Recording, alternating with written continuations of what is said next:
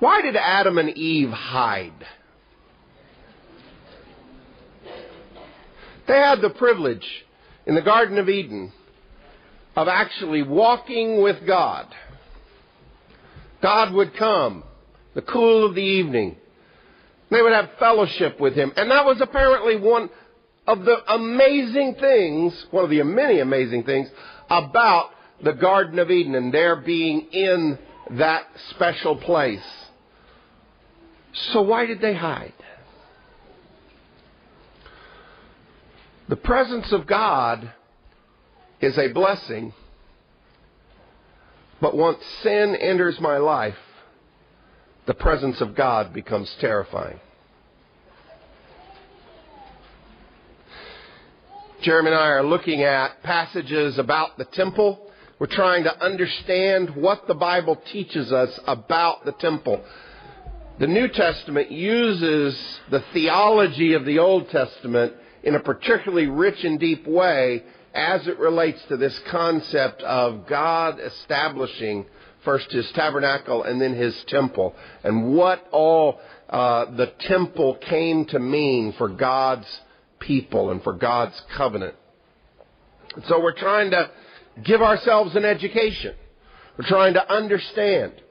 We're trying to take this on board. What is this thing called the temple? And so today we're going to look at the tabernacle that God instructed the Israelites to build at the foot of Mount Sinai.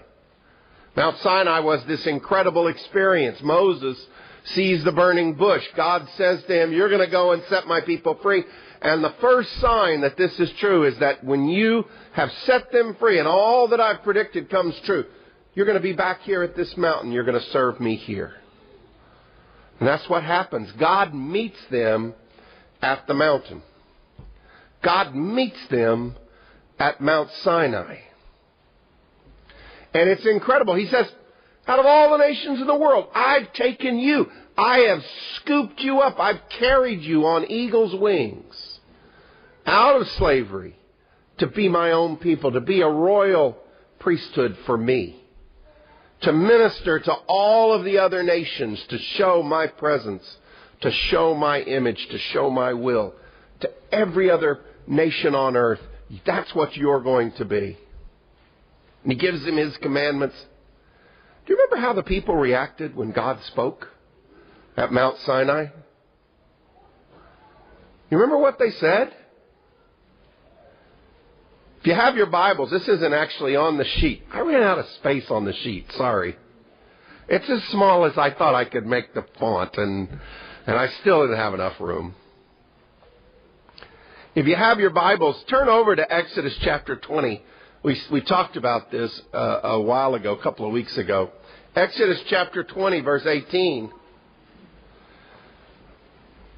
When the people, this is right after God gives the Ten Commandments, when the people saw the thunder and lightning and they heard the trumpet and they saw the mountain in smoke, they trembled with fear. All of this was God present on the mountain. They stayed at a distance and they said to Moses, Speak to us yourself and we'll listen, but don't let God speak to us or we will die. Moses said to the people, Don't be afraid. God has come to test you so that the fear of God will be with you to keep you from sinning. The people remained at a distance while Moses approached the thick darkness where God was. Why did Adam and Eve hide? because of sin. Why did the people fear the voice of God? Same reason. Sin. They said, Moses, part of us is aware that this is an incredible blessing, that God is willing to speak to us as His people. We just can't stand it. You go. You go talk to Him for us. You need to know that background that they said, you go up on the mountain, you go meet with God. Don't let him talk to all of us. It scares us too much. It is too much at odds with the kind of people we are to be this close to the presence of God. You need to know that background in order to understand the irony of Exodus chapter 32. As they say, you go, Moses. You go talk to God. And go, and Moses goes up there and he starts getting all these incredible revelations. He gets instructions about how the people are going to live and he gets instructions about uh, all of these different things that the people are going to need to do. And then we get this. Moses has done exactly what the people have asked. God has done exactly what the people have asked. He has kind of removed himself. He's pulled back so that they aren't so terrified. Chapter 32, verse 1. When the people saw that Moses was so long in coming down from the mountain, they gathered around Aaron and they said, Come, make us gods who will go before us. As for this fellow Moses who brought us up out of Egypt, we don't know what's happened to him. Isn't that just. I mean, in one sense, it's unbelievable. But the more you know about human nature, it's totally believable. More than one thinker down through the ages has said something to the effect that first we raise the dust, and then we complain because we cannot see. People all the time say, Oh, why is God so absent? Where is God? I, I wish I could find God. Don't you believe it? Paul says, Romans chapter 1, verse 18, the wrath of God's revealed because people are suppressing the knowledge of God. I know people in one part of their mind say, Oh, I wish I could find God. They don't want to find God. It is, it is a terrifying thing to face God in my sin. It is a terrifying, and I want God away. I want God pushed out. I want Him distant. And then I am very likely to do exactly what the Israelites do in this passage. As soon as God distances Himself, then I'm going to use that as an excuse to say, well, you know, God's not around, so we got to make the, you know, do the best we can. Since God's not around, I guess we can just make up whatever rules we want. Since God's not around, I guess we can do whatever we feel like. Since God's not around, this is so human. This story has been, I mean, it happens here at the foot of Mount Sinai, but let's be honest. It happens all the time. Aaron gives in to their command, demands. He says, All right, bring me some gold. They they take off their jewelry, they give him the gold, he makes golden calves, and he declares a festival. And verse 6 So the next day the people rose up early and sacrificed burnt offerings and presented fellowship offerings. Afterwards they sat down to eat and drink and got up to indulge in revelry. They asked for God to be far away. And then they use God's distance as an excuse for sin. The more God seems far away, here's lesson number one for today, I guess. The more God seems far away, the more his people are tempted to do all kinds of evil. We don't want God close to us because in our sin, God's presence is terrible. But the more God is distant from us, the more we are tempted to come up with reasons to do bad things. It's a conundrum. It is a puzzle. It is a paradox of our relationship with our Creator. We need God near us because His presence near us is, is what will protect us from our own worst instincts. And yet, the closer He comes, the worse we feel about our sin and about what's wrong in us. And that's kind of the problem that arises. Look at verse 7, chapter 32, verse 7. Then the Lord said to Moses, Go down because your people, whom you brought up out of Egypt, have become corrupt. They've been quick to turn away from what I commanded them, and they've made themselves an idol cast in the shape of a calf. They have bowed down to it, and have sacrificed to it, and have said, These are your gods, Israel, who brought you up out of Egypt. I've seen these people the Lord said to Moses, and they are a stiff necked people. In verse 10, now leave me alone, so that my anger may burn against them, that I may destroy them.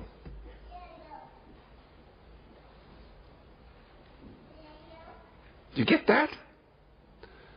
God has spent the last two years setting the Israelites free, leading them through the wilderness, bringing them to Mount Sinai where He can meet with them. And how does the meeting with God go? Do you ever have a terrible, terrible blind date? Just really awful. It's nothing compared to what happened at the foot of Mount Sinai. It's nothing. God says, My holiness demands justice against these people. My holiness desires to strike down the sin that's in them. We need God near us because that's one of the things that shields us from our own worst impulses. But here's lesson number two. The more God comes near, the more human sin calls out to be destroyed by His holy presence. Adam and Eve, who used to rejoice when God would come walking in the garden, now they run and hide. Why'd you hide? Why'd you hide? The Israelites who have been honored above all the nations by God meeting them at the mountain say, Oh, don't let him talk anymore. You go talk to him. And as soon as Moses is gone, virtually, they say, Man, we need more manageable gods. We need gods that we make ourselves, that, that we have control over. That's not something that these people did. That's something that's true about us as well. God's holiness cries out to punish sin. Doesn't just cry out to punish the sin of the Israelites. God's holy presence cries out to punish your sin. What you do when you think no one else knows, what you do that you take steps to keep secret, God knows. And God's holy presence calls out to punish your sin. That's the facts. That's just the way it is. There's a part of you that wants God gone. You just want to be left alone with your own corruption. I want God away. And so I can sit here and rot so I can sit here and fester. So I can sit here and just give in and let the sin take me. I want God gone. Because God's holy presence is at war with what sin is trying to do in me. It gets worse. Turn over to chapter 33 of Exodus, or it's right there on your study sheets too. Chapter 33. The Lord said to Moses, Leave this place. It's a bad first date, right? Leave this place. You and the people you brought up out of Egypt, and go to the land I promised you on oath to Abraham, Isaac, and Jacob. I'm going to keep that promise. I promised Abraham, Isaac, and Jacob, saying, I'll give it to your descendants. I will send an angel before you to drive out the Canaanites and the Amorites, Hittites, Perizzites, Hivites, Jebusites. Go up to the land flowing with milk and honey. But here's the bad part, verse 3. But I will not go with you because you're a stiff-necked people and I might kill you on the way. Did you see that?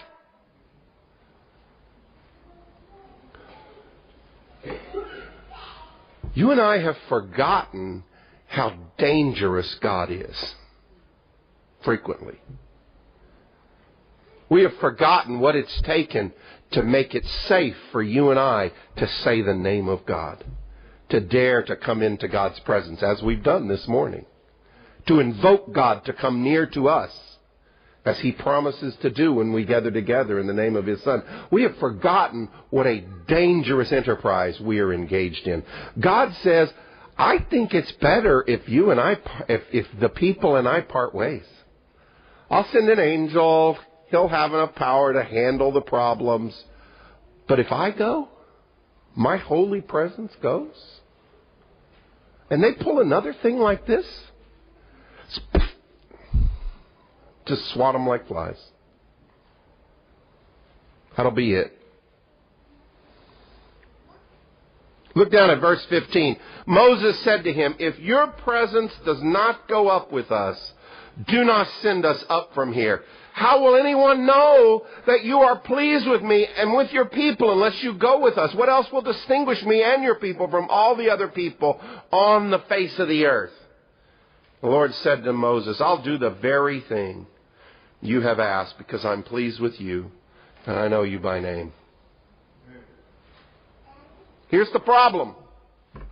Lesson number three, I guess, for today. The problem is how can God give his people the benefit of his holy presence without immediately destroying them for, his sin, for their sins? There is the nature of God is at war with our sin. The, the holiness of God is in a hate relationship with our sin.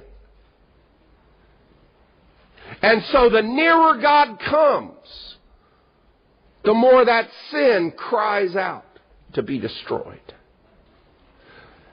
We need God near because that's the only way we're going to be pulled out of sin.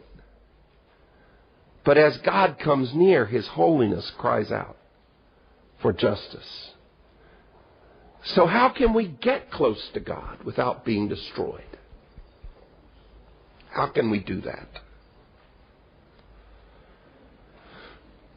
We had the house I grew up in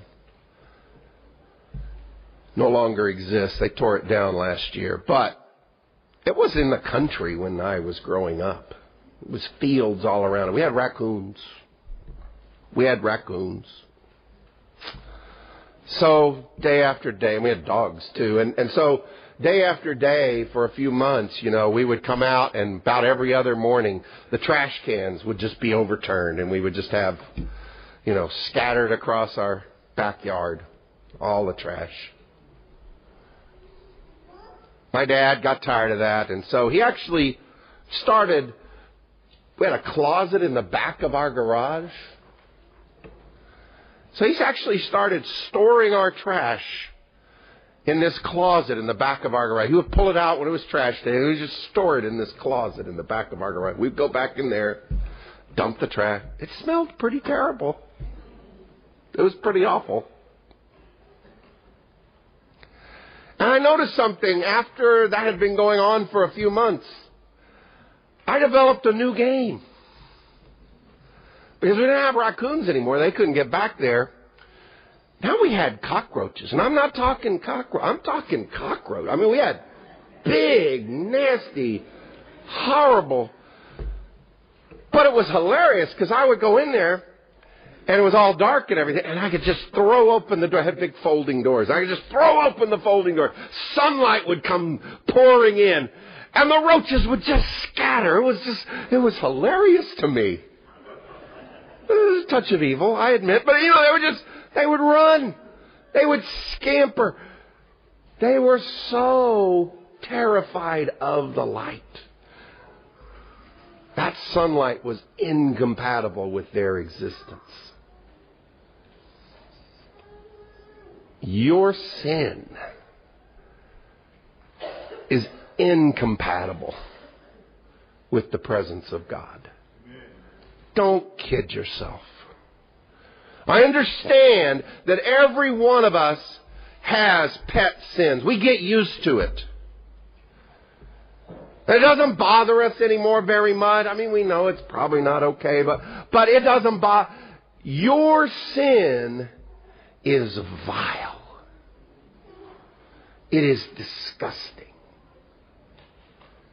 And as God gets closer and closer to you, that sin is going to do everything it is to make you scurry away from the light. How do we get close to God? And get the benefit of being close to God without God just destroying us because of our sin.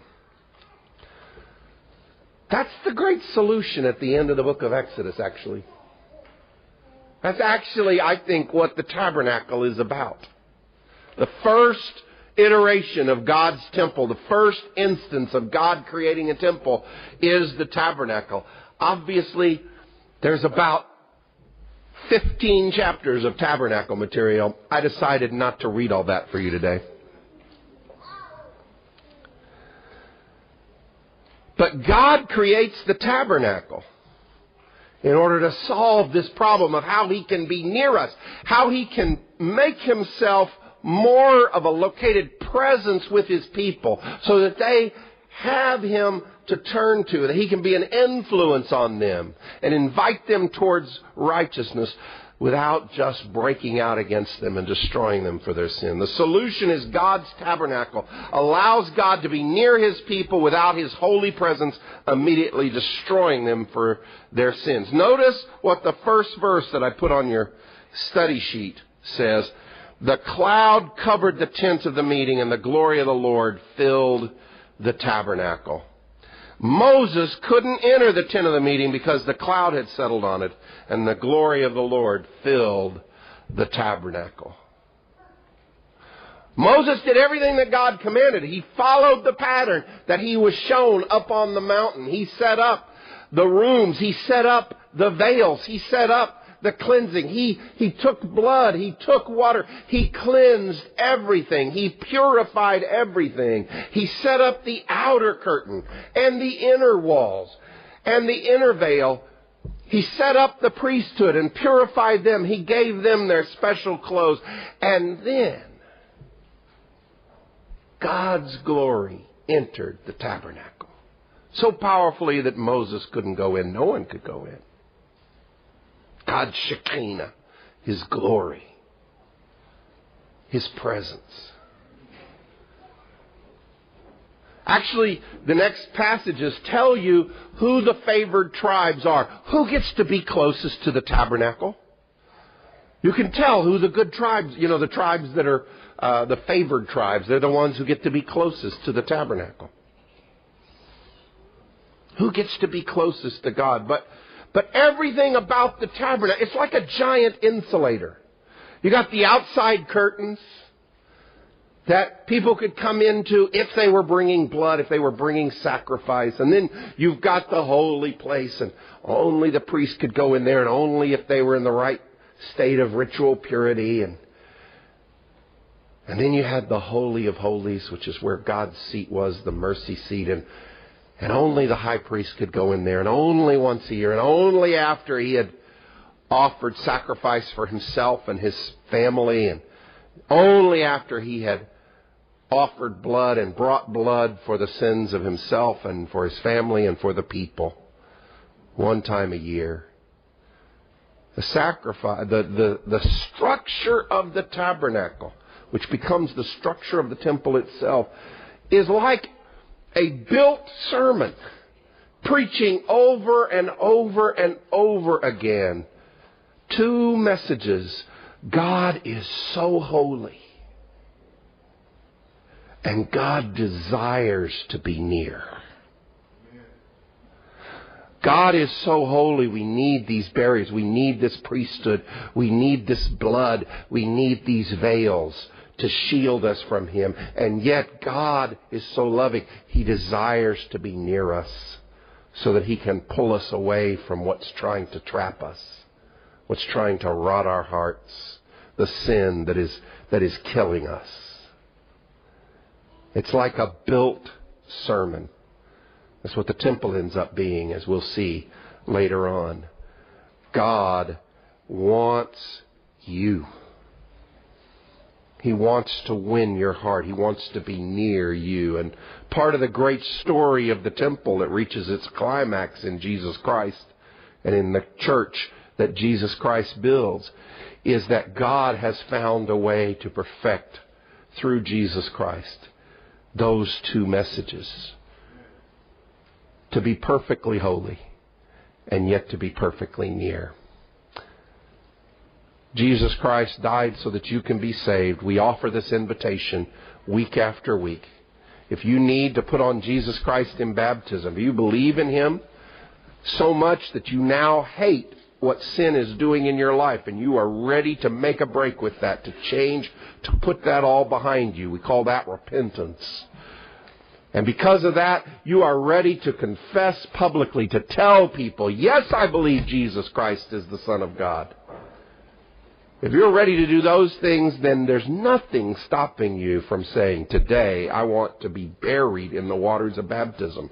I want my old person to die so that God can give me my new self, a new self raised to the new kingdom of God that God will one day bring.